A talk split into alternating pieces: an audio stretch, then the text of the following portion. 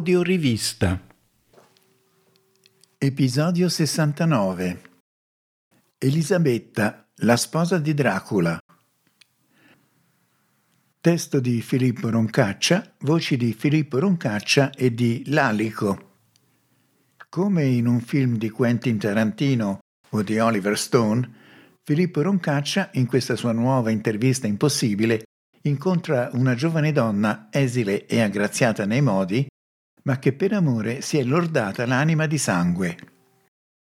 Le vicende che la giovane racconta sono incentrate sulla figura del marito, il principe Vlad di Valacchia, passato alla storia come un abile guerriero in lotta contro i turchi, che in quel XV secolo sono in forte espansione nei Balcani, e che però è entrato nella leggenda come Dracula, lo spietato vampiro della Transilvania. Una leggenda del tutto infondata, proclama la donna. La principessa, Elisabetta il suo nome, è innamorata del marito al punto di seguirlo in battaglia, sgozzando e scannando il nemico come e più di un soldato, ben decisa a non sopravvivere allo sposo se egli dovesse morire. Vlad, dice, è un uomo che sente forte il dovere di difendere il suo popolo dai conquistatori venuti dall'Asia, che già hanno inflitto lutti innumerevoli e grandi sofferenze alla sua gente. Alla ferocia del nemico, egli risponde con la ferocia del vendicatore che pareggia i conti. Vasto, in effetti, è il perimetro delle ferratezze attribuite al voivoda, soprannominato non a caso l'impalatore, tuttavia non così vasto da ricomprendere anche la pratica vampiresca succhiasangue attribuita agli secoli dopo, sul finire dell'Ottocento, dallo scrittore inglese Bram Stoker. Quel filone, che verrà ampiamente sfruttato anche dall'industria cinematografica, prende origine da storie menzognere fatte circolare ad arte da mercanti tedeschi per vendicarsi dei taglieggiamenti subiti ad opera di Dracula, secondo quanto assicura adesso, secoli dopo, la principessa Elisabetta in questa sua appassionata difesa del marito. Ascoltiamola.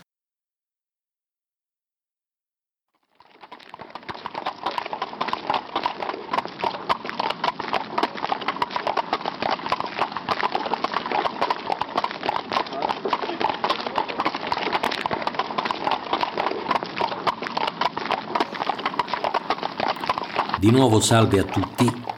La nostra corsa attraverso il tempo stanotte ci trova nel 1462, con una forte nevicata cominciata da poco, sulla strada verso il castello di Poienari, sopra la riva del fiume Arges.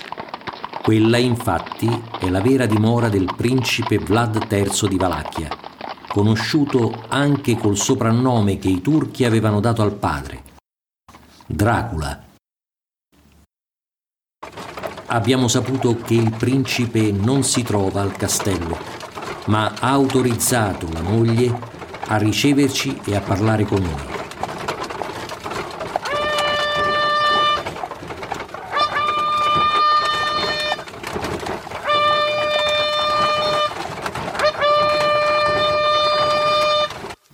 Il nostro cucchiere lancia il richiamo del corno verso le mura del castello. Ecco, gli armigeri hanno già passato il ponte levatoio.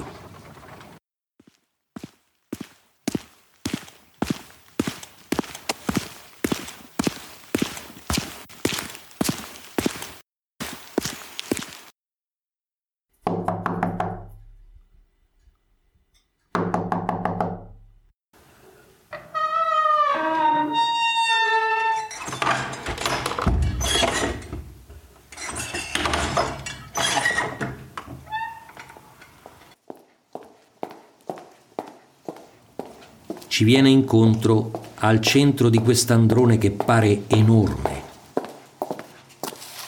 Buonasera e benvenuti. Buonasera a lei, principessa. Ringraziamo sia lei che Sua Altezza il Principe di avere acconsentito a questo incontro. Prego, seguitemi. È giovane. Il volto rivela un'età non molto oltre i vent'anni ci cammina davanti muovendosi bene dentro stivaletti forse fatti in pelle di tasso, tinta in rosso scuro. Indossa vesti e mantello imbroccato di seta con filature d'oro zecchino. La chioma nera la copre quasi fino all'altezza del fondoschiena. E andando mano a mano verso la porta alla fine del corridoio, la luce delle fiaccole rimbalza sulla cupola della corona che le calca la testa e gioca con le croci pendenti ai lati legati da catenelle d'oro.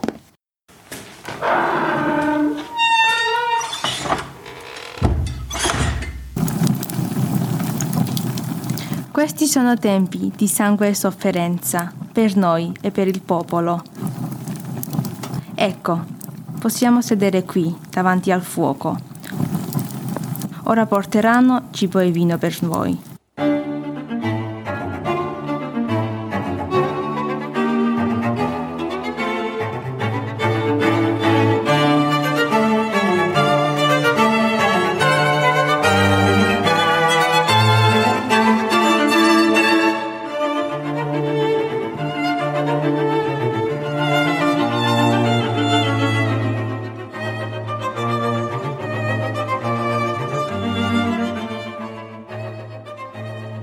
Siamo seduti attorno al braciere del camino e l'imbocco della cappa al soffitto è proprio al centro della sala.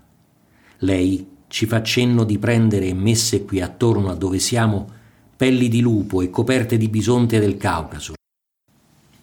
I muri sono tappezzati di guidoni e bandiere, con scuri da guerra, spade incrociate, lance alabarde tenute insieme da grandi scudi i ceppi arrossati danno odore di ginepro e incenso.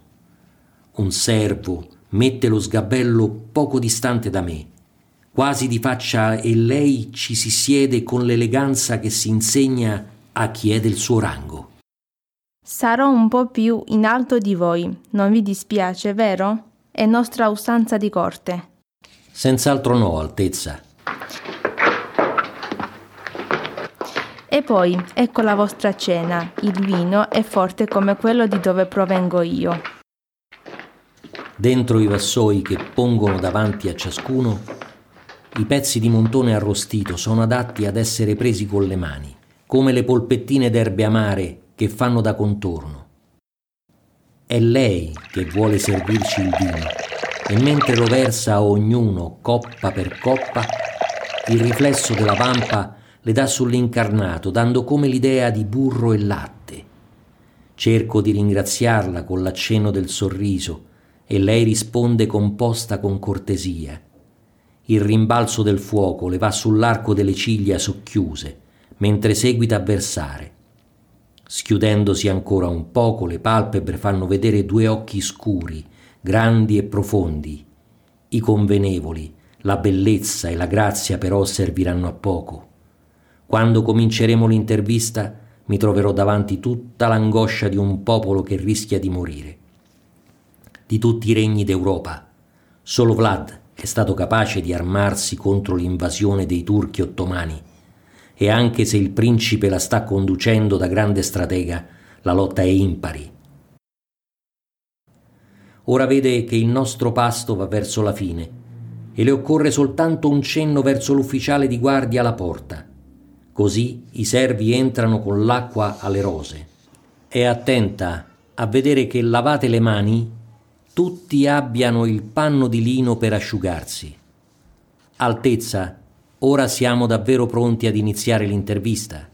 Sì, volentieri, chiedete pure. Innanzitutto sarebbe bello poter sapere di lei. La sua vita è un vero mistero. Quando ormai avevo quasi 15 anni, mi sembrava strano che nessuno mi avesse ancora preso come moglie. Allora pensavo di essere brutta o che in me addirittura ci fosse qualche cosa di molto peggiore. Parlare delle pene che aveva da ragazza deve aver portato via parte delle paure di adesso. Le palpebre sembrano distese quasi in un principio di sonno.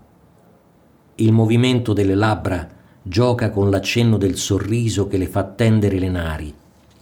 Scosta la massa dei capelli e fa come per sedersi meglio sullo sgabello. Ero anche arrabbiata perché volevo ancora le mie bambole, però capivo che adesso qualcuno doveva venire a farmele lasciare. Allora, un giorno, forse perché aveva avuto pietà, la mia baglia mi disse che dalla Valacchia era in viaggio per me una carovana. Erano i messaggeri del voivoda Vlad, il più forte dei principi confinanti con la Transilvania, perché casa mia stava lì.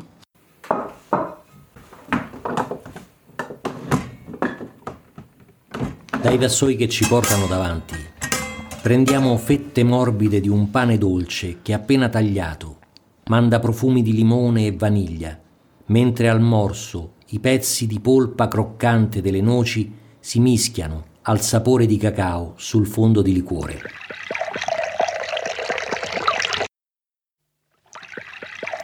Il dolce è il nostro konosak. È per Natale, ma è stato preparato prima per far contenti i bambini. Così staranno più tranquilli. Il vino invece è Kotnari, viene dalla Moldavia.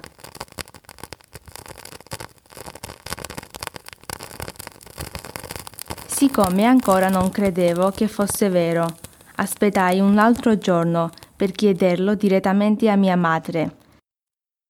Lei mi portò via da dove eravamo e quando fummo nelle sue stanze mi abbracciò e non faceva altro che piangere e darmi baci su fronte e guance.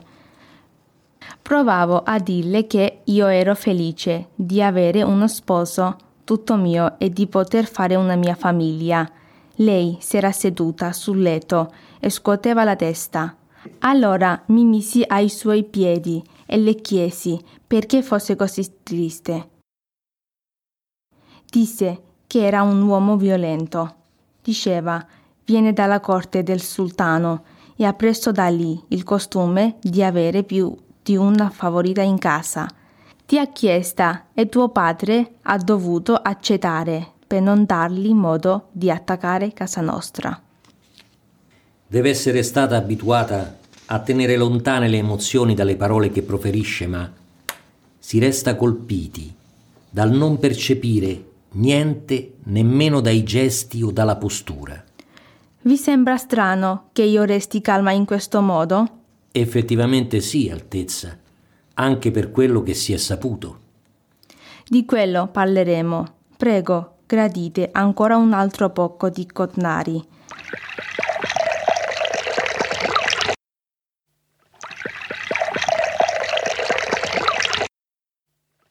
Mia madre era in pena perché avevo sentito il suo sfogo e credeva che mi fossi spaventata, però chiesi soltanto se fosse bello e in che modo portasse i baffi, di che colore avesse gli occhi, e quanto fosse alto e forte di corporatura. Si ferma un poco, fa un respiro profondo e composto, poi d'improvviso apre gli occhi e mi guarda, forse un po' divertita. Credo le faccia piacere essersi resa conto del fatto che tutti qui siamo in attesa di sapere come sia stato veramente l'incontro tra lei e l'uomo più sanguinario e spietato del suo tempo. Ecco, riprende il racconto. Per arrivare qui dal mio paese si deve attraversare una grande foresta che prima non avevo mai visto e soprattutto durante le mie prime soste di notte, sola dentro al carro, mi sentivo spaventata perché sentivo il principe. Sentivo il vento. Sì, come questo. Ma dentro c'era come un galoppo forte e veloce Così immaginavo che fosse lui che mi veniva incontro. Sapevo che fuori c'erano guardie, attenti a me, tutta la notte, però quello che avevo dentro sembrava molto più forte di qualsiasi difesa. Così l'unica cosa che potei fare fu stringermi addosso la coperta di zibbelino che mi aveva regalato mia madre e piansi per tutto quanto. La lontananza la voglia di vedere il mio principe e la paura che finalmente avevo di lui. Ora, Altezza, ci parlerà di quando arrivò per la prima volta in questa casa? Certamente, ma prego, mangiate ancora e se volete grandire c'è altro cotnari. Mi era stato detto che dovevamo prendere il sentiero che il principe usava per andare a caccia. Difatti lo incontrammo lì, con un carro pieno di lepri, conigli e uccelli, il suo seguito con le favoriti a cavallo e alcuni armash, la sua guardia personale. Non mi diede cenno di saluto, fece scansare i suoi dalla strada e lui pure si mise di lato, però su un punto più alto. Quando la carrozza passò di sotto, a dove stava, chinai la testa, ma dopo la risollevai e voltai il viso in faccia alle favorite una per una.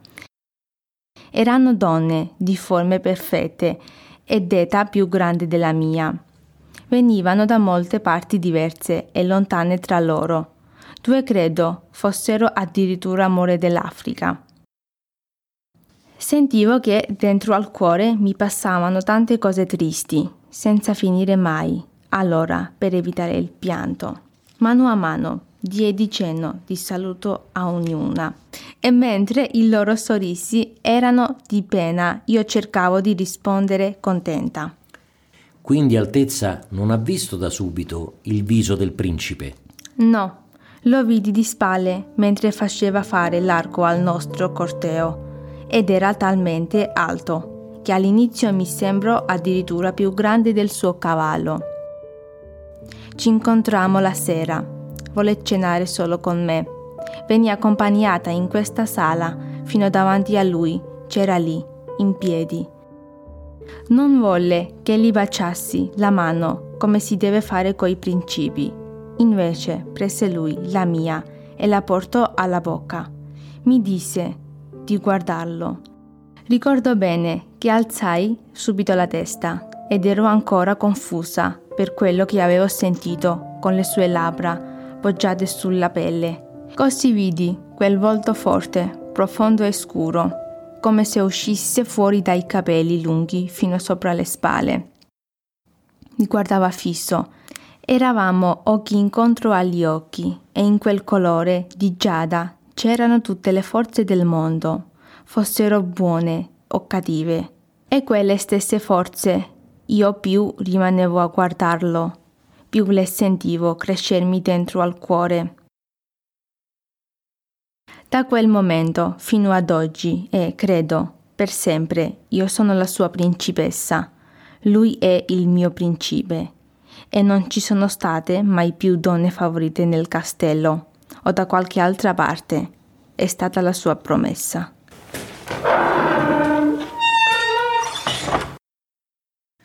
È entrata un'altra guardia. Sembra venuta direttamente da fuori al castello e si è messa all'altro lato della porta della sala. La principessa ha tenuto le palpebre basse per pochi momenti e dopo ha tirato respiro, come a voler riprendere un discorso interrotto da qualche cosa.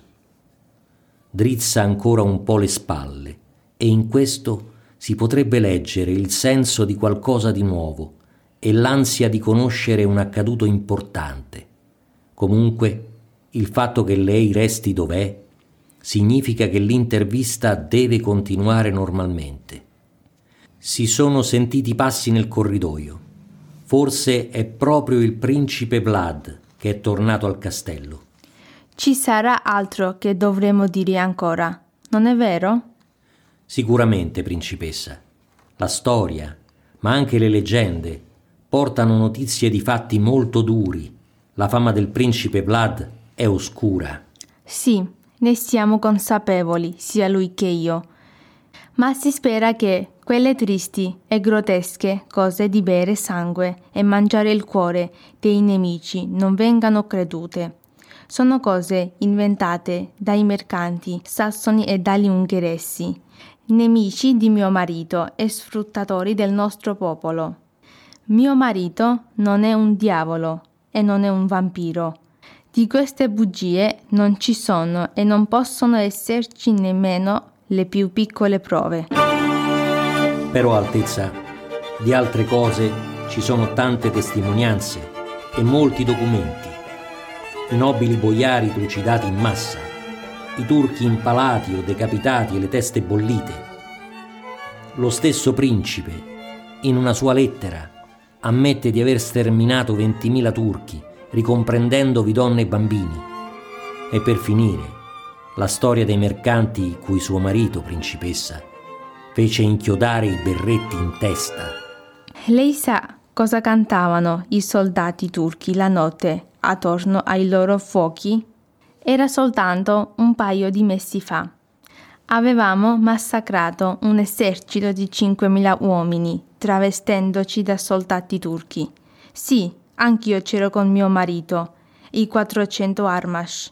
Lui ovviamente non mi voleva con sé, ma io mi infilai di nascosto nel suo campo, già coi vestiti turchi addosso. Mi mischiai coi soldati. Andammo a dormire nel campo turco e a notte fonda li ammazzammo quasi tutti. Quando si seppe che c'ero anch'io, la sera dai loro bivacchi ci facevano sentire le canzoni dove dicevano che mi avrebbero impalata dalla parte davanti, capisce? Certo, principessa, comprendo bene. E comprendi anche cosa vuol dire per un popolo non aveva una patria?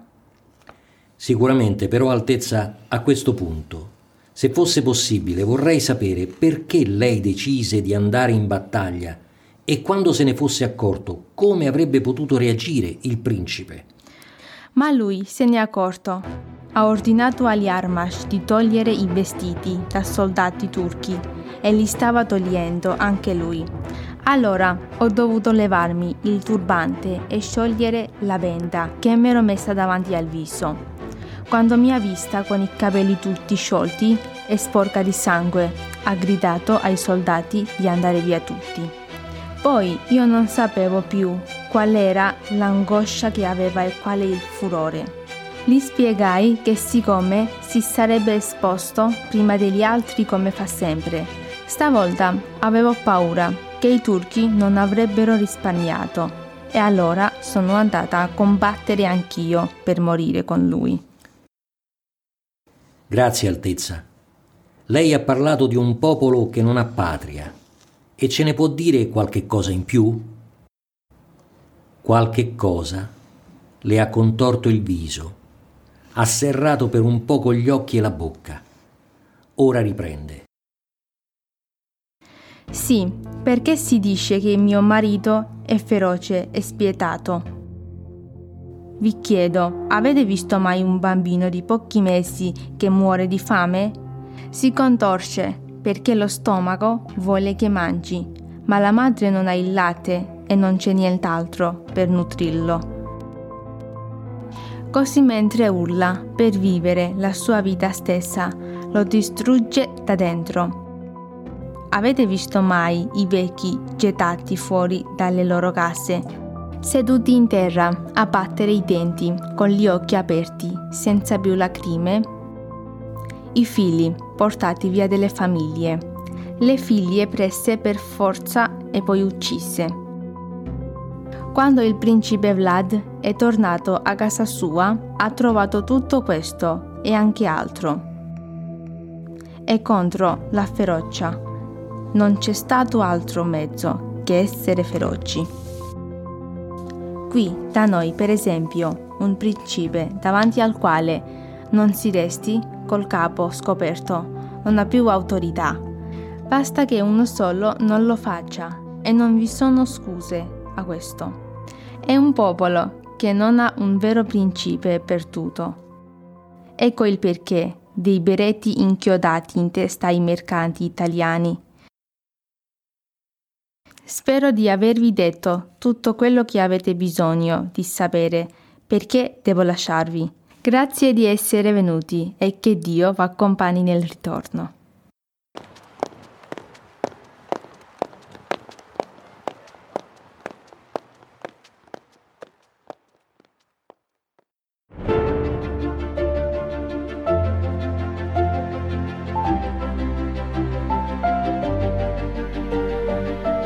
Avete ascoltato un episodio del podcast audiorivista.it.